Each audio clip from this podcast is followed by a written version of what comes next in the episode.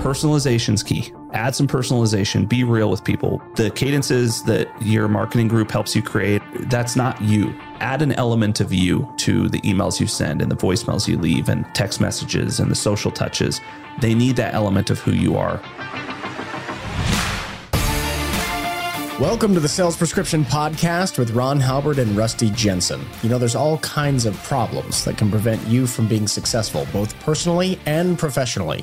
And we are here to write you some highly effective and broad spectrum sales prescriptions. And all you have to do is fill them.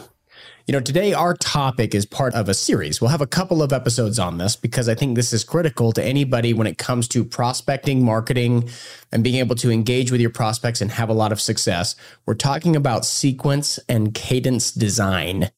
So, jumping right into it, Ron, what are we talking about? When we say we need to build sequences, cadences, and designing those, what, what, what are we talking about? It's funny, Rusty. This is a pretty hot topic, I think, because mm-hmm.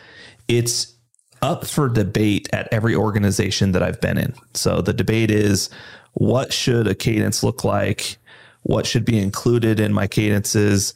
How often should I be reaching out? Like, and it's oftentimes turns into a debate between departments. It turns mm-hmm. into a debate between inbound and outbound teams. It turns into debate between different segments. So, like, should I be reaching out with as much frequency to enterprise as I do to SMB? And really, like, this heavy debate is something that can cause some contention in an organization. So, what's really cool is we've done a ton of research on this over time. Mm-hmm. Rusty's been a part of it. We've actually included some vendors to help us do some research. We've gathered some information from companies like SalesLoft. We've talked to SiriusDecisions. We've talked to Insight Partners. We've been able to gather a lot of detail around what makes a good sequence, what makes a good cadence. And I use cadence and sequence synonymously, right? Knowing that two of the bigger players out there are Outreach and SalesLoft, and they use different terminology. So we're trying we're trying to make sure everybody understands we're talking about the, you know both of those. But what are they? Like what are cadences? What are sequences and why do they matter? Basically, a sales developer or a sales rep just needs to know First, once I've decided who I'm going to target, now I need to know when should I call them? Mm-hmm. When should I send an email? When should I do any form of reach out, right? And organization, we've talked about this before, is a key reason why people fail is they are unorganized. And creating a cadence and using a sales engagement platform like a SalesLoft or a Outreach, or there's plenty of other vendors out there as well, and using any of them is what's going to help you stay organized despite the fact that you're reaching out to multiple people at the same time.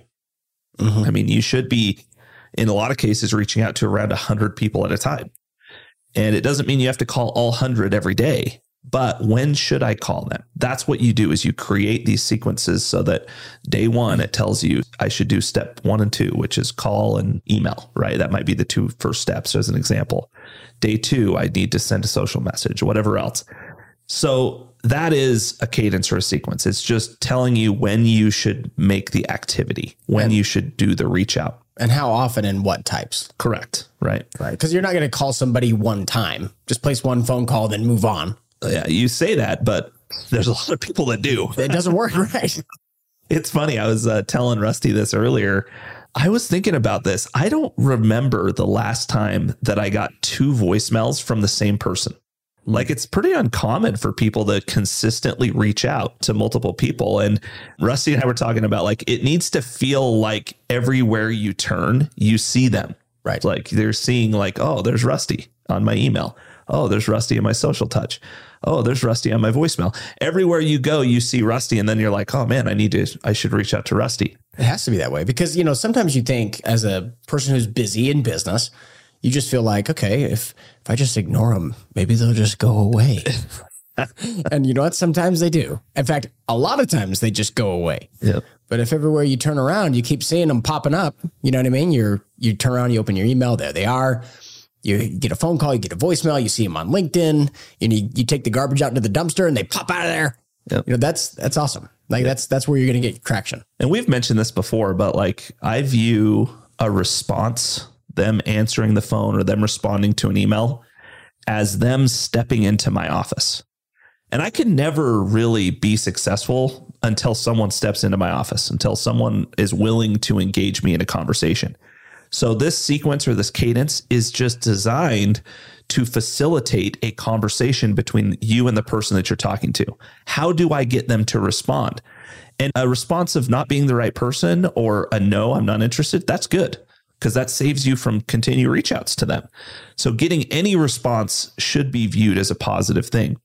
Now let's talk individual tactics within these sequences, Rusty, mm-hmm. because I love how when you create these sequences or cadences, you need to make sure I use both those terms, I guess. You include multiple channels.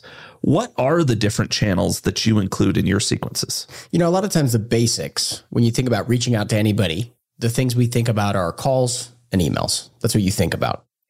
And I think a lot of people think a little too much about emails, right? And don't do enough calls. But that's what you think about. But if you step back and you look at how people do business, how they conduct business, and the different platforms and communication mechanisms that they touch, you really need to engage all of them. And you need to engage different tactics that are creative. Now, it depends on your level of investment. In certain situations, you may only use inexpensive options.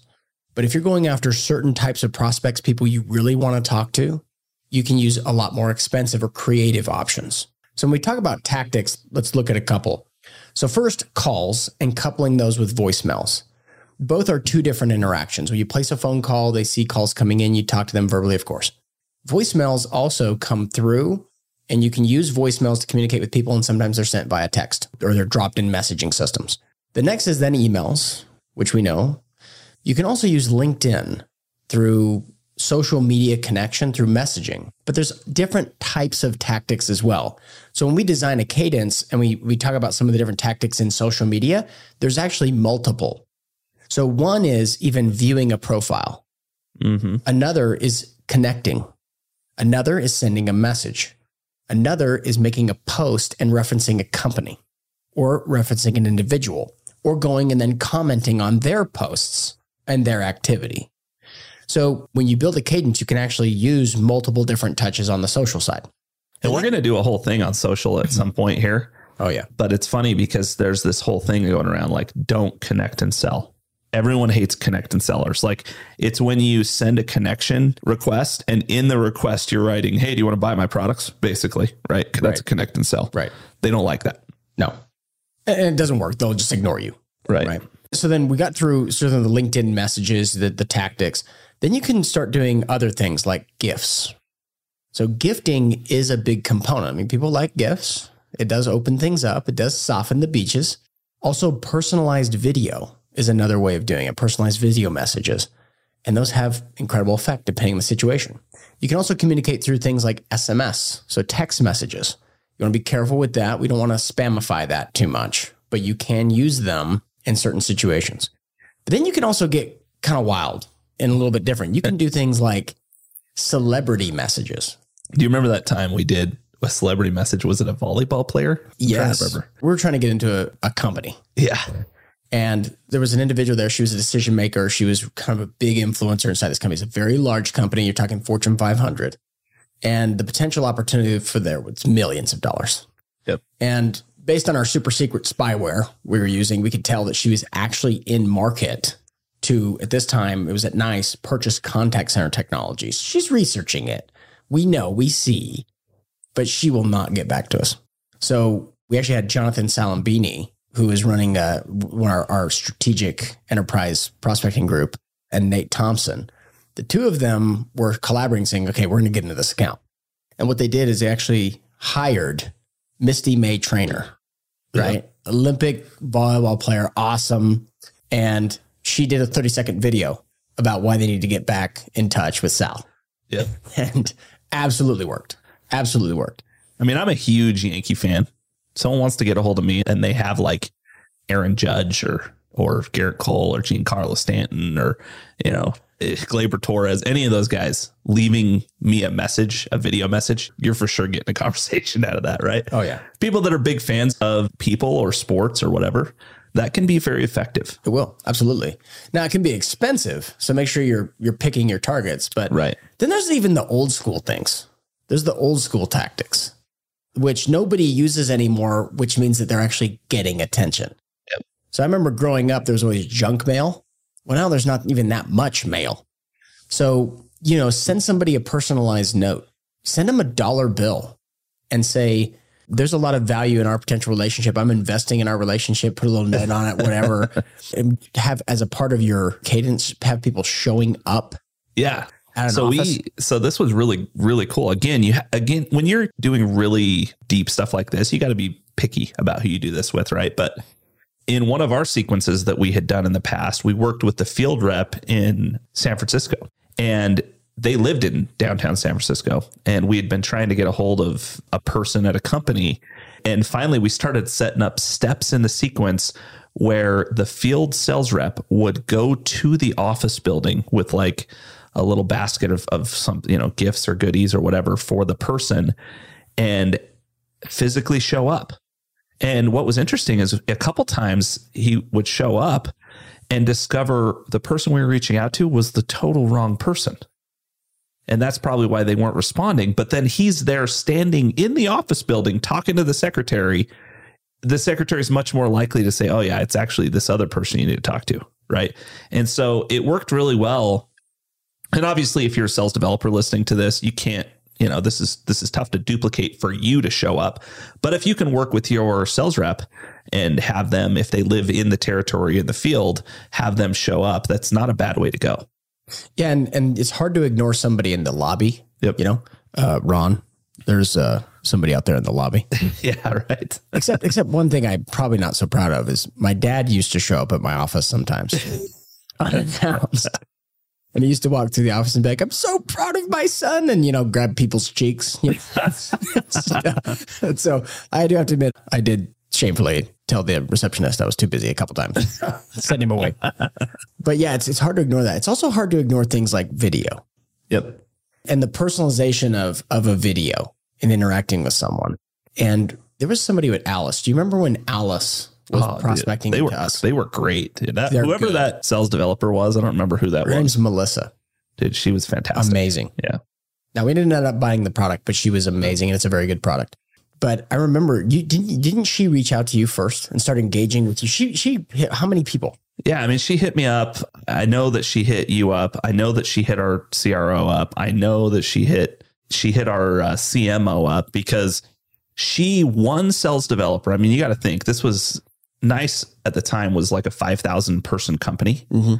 and one sales developer created a buzz at all levels. Like there was no chance we weren't having a meeting with them, right? Because she did such a fantastic job of circling the organization being very personal with each person at each level.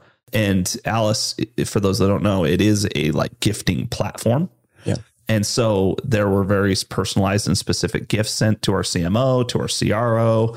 Our CMO is a huge Michigan fan, so I think he got like something from Michigan. Mm-hmm. And then I can't remember what everybody got, but it but it was really good. It's powerful. I mean, and when you think about everywhere you turn around, you see somebody who's who's prospecting you and creating this buzz. What she did effectively, and she used things like video, is that she created buzz inside the organization, which caused another touch, which was a second line touch. She caused other people to talk about her to each other. So Brett Tyson came to me and said, Hey, have you seen this company, Alyce? You need to look at them. Randy mm-hmm. Littleson went to you. Have you looked at this company? Yep. Because it's created another touch. So think about how powerful that is. If you're good enough with your tactics, someone in the company comes and says, Hey, Ron, check this out. Sure enough, I later got the video from her, did a great job. Yeah. She got an opportunity. 100%. We got right into a sales cycle. It was powerful. But you know, some of these tactics are expensive, Yep. high time investment. You know, there's a lot of things we were we were just covering off on. But that's not every cadence. You're not doing that with every no, I mean, every, every cadence or sequence. You're, I mean, what what are the different types of cadences and sequences? Yeah, I mean, you got to think about this, right? Like there are multiple types of sequences that you should use. There should be hot sequences. Those would be the really high touch. I know it's the right person. I know it's an account that's in market. You're seeing a lot of intent from them. Those would be your hot sequences where it's the right person. You're just really hammering it out. You're calling them more frequently or maybe spending a little extra money to get in front of them. Then there's more of your warm sequences, which are like you know, maybe some intent, but not a lot. You don't know if it's the right person, but it but it seems like the right title. And then there's cold sequences where maybe you're not seeing any intent, but that's a strong fit for the company, right? Like it's someone that you want to sell into, but you're not seeing intent. You don't want to spend as much money or focus or time on that, but it still is worth occasional reach outs. Each one of those is going to get a different level of touches. It's going to get probably less touches that take a lot of time, like phone calls take time. Sending a written letter takes a lot of time. A lot of time. And so stuff like that would probably be reserved for hot sequences or cadences. But, you know, beyond that, there are other types of cadences as well that we use, right? There's nurture cadences, there's event cadences that people use, there's, you know, inbound sequences that are based upon tactics, as an example. So if someone fills out a form, you would use a different you know maybe some different messaging than if they attended a, a webinar right as an example. And that would be kind of a different type of sequence. There's also one thing that we're really getting big into right now is intent based sequences. So we're saying like hey what is the keyword that they're searching for intent on? Right. And i'm going to use that to create a sequence.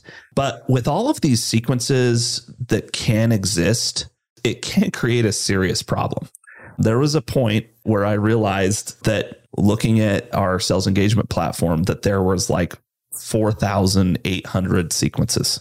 Wow. And I was like, holy cow. No wonder sales developers are confused, right? Like it's it's hard to decide what should I do and when should I do it? When should I be adding people to what sequence, right? Yeah. Because um, everybody's creating it. You've yeah, got marketing's I mean, creating some, sales creating some, you've got sales developers, every reps, everybody. Them, yeah. And then like what happens is it's hard to really know what is and isn't working because we're not consistently using something long enough to know is this an effective cadence or is it not an effective cadence? Because every third day someone created a new sequence that's like, oh, let's try this. You know, and people, oh yeah, I'm going to try that too because so and so's using it. And he's a great performer. And so they start really trading these sequences and these cadences. It creates a lot of mass confusion. So I will say there are a lot of different sequences that you should create and you should use for various reasons, but you need to be really careful about how many you're trying to use at a given time and you also have to be really careful about what the sequence demands. Yeah. Right, Rusty? Like a certain sequence will demand a call every day. I can't do that with 500 leads. No. It's not possible. I'm going to end up in a situation where I'm so behind on my steps that it's impossible to catch up. So, overall, those are the types of sequences you just have to be really careful about when you use them overall. Yeah, and, and I would say too is as you work as an organization, this is an organizational strategy. At the beginning of this podcast, where I was talking about how this can create conflict in an organization, conflict can be great in an organization because it forces people to collaborate, work together, and try to generate the best product. And you do have different kinds of cadences for specific ABM campaigns, your high value, your mid value, your low value. You have all these different things you can create, but you can orchestrate it all together. And you can also step back even further and you can orchestrate it as a broader strategy. Like we were talking about with Derek Keller and Randy Littleson. When you coordinate together, you can have a much broader master sequence of how you approach accounts over, over a year period. And then you break that down all the way into each sequence and cadence you're creating. But you do have to be careful not to allow just anyone to just start throwing stuff together. I mean, it does take a lot of thought planning and strategy on how you build them. The end result seems simple. You know, this cadence is a simple message. This email is a simple message. And we'll talk more about that messaging. But it seems simple. I can do that. But then other people start building it and you start getting all these these yeah. wild hairs that just go everywhere. And, and the next thing you know, you've got you've got a mess on your hands and it's not working. I'd be really careful. What I recommend is every sequence, every email that goes out, every voicemail that you leave should have some form of customization, some personalization included mm-hmm. in each of those things. And some of the most successful reps I've known, including myself as a rep, which I did quite well as a sales developer, was I kept it really simple. I only had one or two sequences that mm. I would mm. use. But that sequence, every email in that sequence had a placeholder for personalization. And I would look at keywords that were surging. I would look at what event they maybe attended or what form they filled out, right? And I would just add some personalization. And we at Conga right now, one thing I encourage my team is the 10 80 10 rule. The first 10% and the last 10% should be personalized. The middle 80% of emails can be templated, right? But the 10 80 10 rule got, really got me pretty far because it felt like it was personalized it because it was and it was very specific to what their needs were or what I was seeing the intent was but I didn't have to create 700 sequences for the the various things that could happen or the various events that were occurring, right? Because marketing alone has hundreds of tactics that they're using. Between the number of paper lead programs they buy from and the number of, of white papers that can be downloaded and the number of conferences and trade shows that we attend or webinars that we put on, every single one of those could warrant its own sequence, but mm-hmm. it gets to be too much. Yeah. It's too much to stay organized with. Yeah. And, and you've got to think, you got to move with speed. Yep. You have to be able to get people to engage and know how to take just a couple of steps to put it in the right category. It starts getting too complicated, then yeah, then it gets wild. I mean, so it's a good not everybody is like Rusty Jensen. Okay, Rusty Rusty has this ability. For those of you that don't know him personally yet, just recommend getting to know him. He has this ability. I tell him all the time to make complicated things seem very simple. Like he can break something that's really complicated down and simplify it. That's not a, a, skill that I have. It's not a skill that most people have. So if it's not already simplified by the time it gets delivered to me or by the time it gets delivered to a salesperson or a sales developer or rep, if it's not already simple at that form, you're going to lose people from the outset. Mm-hmm. Because what happens when we feel like, oh, this is so complicated is our minds have a tendency to retreat like, ooh, I don't know that I want to deal with that. I don't know that I want to go through all that problem for whatever reason to decide what sequence I'm putting someone in. And so what they do is is you start to lose adoption when things become overly complicated, unless you have a bunch of Rusty Jensens at your company, which I guarantee you don't. Uh, but but overall, right? Well, thanks, Ron. I don't know if that's a good thing or a bad thing. It's but. a good it's a good thing. I love like it's it's funny. Couple different situations I've been in where we've uh, we've talked about like products that we sell. Like even at, you know since Rusty's come over to Conga, I'm like, man, Rusty, you've taught me things about Conga that I didn't know, and I started here six months before, or five months before you, or whatever, four months before you. And so he's like one month in teaching me about the stuff we sell. So there you go. That's fun. That's fun. Well, we talked about a couple things like having too many sequences and cadences is kind of can be chaotic mm-hmm. and it mm-hmm. makes it difficult for salespeople and people to know where to engage. What are a couple other things, Ron, that uh, that we need to watch out for that yeah. are common mistakes? Yeah, one huge one that I realized right when you know right when I started working at Conga was a start and stop mentality. So we had something called sales plays where we basically connected with marketing, created this partnership between marketing and sales development and sales, and created some sequences. And they were all intended to start on day one and end on day 20. And day one, you needed to make these calls to these people. And day two, you send these emails, so forth and so on. Well, the challenge was, is a lot of sales developers were walking into day one with an already full pipeline. So they had a bunch of people that they were reaching out to already. So then they just stopped reaching out to all of those to start again with this totally new sequence with a new group of people, mm. right? And then after not getting some traction, because it takes six to nine touches before you start getting some traction, and they weren't getting traction very quickly. They're like, oh man, I'm going a few days without any responses. I'm going to go back to my old sequence and start doing some stuff there. Oh, yeah, yeah. And it was it was creating this start and stop mentality, and it was actually even though we had this great collaboration amongst different groups, it was actually driving pipeline down it was it was causing some overall issues. And so I would say like start and stop mentality within sequences, you need to avoid that. So once you've started a sequence, just keep them in that sequence unless there's a very good reason to move them out because even if if you have them in hot sequence 1, right? Maybe that's one that you have called. And then they attend an event. It doesn't mean you should pull them out of hot sequence 1 and put them in event sequence right? Finish the sequence you're in unless it's a really good reason to move it. Like, and a really good reason should be some form of two way communication, should be really the only reason that you would make that kind of adjustment on the fly. Or if you have a realization that something in that sequence was was grossly wrong overall. Yeah, you got to follow through on that motion, Mm-hmm. right? Complete the full motion. It's, you can't be tentative in and out, in and out. You just you break all the momentum. Yep. And that's a really great point, and it's amazing to see how that how that can impact people's productivity. Yeah, and you got to also I mentioned this earlier, but I'll repeat like too many sequences is going to be too difficult to keep track of unless you have some kind of rubric to decide what things you're putting into which sequence. And also you have to think about what it means for your day. Unless you have some kind of a dialer of some kind, you're not making 500 to 1000 calls a day. Like that's not realistic. So I can't have sequences, all of my sequences demand a call every day if I'm planning on having 500 things in my sequence or in, mm-hmm. you know, 500 leads. If you have to call each thing every day, then the number of things that you should have in sequences should be the total amount of calls you can make in an individual day.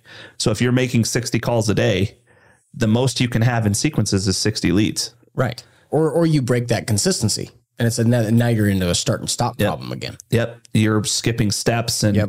you know, that's really not where you want to get to. Um, when we start to see people skipping steps and, you know, going a long periods of time without reach outs because you're trying to cycle back to someone that you reached out originally, that's where we see really huge failure points for for salespeople. And when we talk about when we talk about that story about Alyce, like Melissa from Alyce, her reach out and her consistency was very consistent with multiple people. She was creating a buzz in an organization. Don't forget that's what you're doing. You're creating a buzz to get everybody to start talking about you, interacting with you, which can create a really great result. Really great result. Hundred percent, hundred percent. So overall, I think the biggest things that you have to keep in mind is let's be creative, let's be fun with the sequences, but let's not get so creative that you can't keep track of what's going on Right. in the world. Like you have to keep track of what's going on and optimizing your cadence. You know, and making sure that you're being creative is sometimes going to require some testing. Walk me through, Rusty, like what you've done historically from a testing perspective to make sure that your sequences are or are not working so that you can make transitions appropriately. Yeah, and I think it's important as a as a sales leadership and as a marketing organization, and even as if you're an individual contributor, kind of running this yourself, to have a strategy to optimize your cadence performance. And you should always have an A and B testing scenario. You have to have a control. So you take what is working today, and it's a cadence, and usually it's a cadence or sequence type. So when you create a series of, of sequences or cadences, you're really creating a type that's very common, that's got a couple different components. This is the, the general messaging framework. This is our structure of tactics. This is our time frames, and you build a structure. And then you can use that structure and duplicate it across the company. So you might create a matrix and say, here are our four personas, and then here are three verticals Mm-hmm. or here are three different intent levels, or you, or you basically have a little matrix and you create maybe 12 versions of the same one. Each one has a little bit of personalization. Each one has a little bit of different messaging depending on the persona or the segment, but generally it's the same. That's, that's a controlled sequence.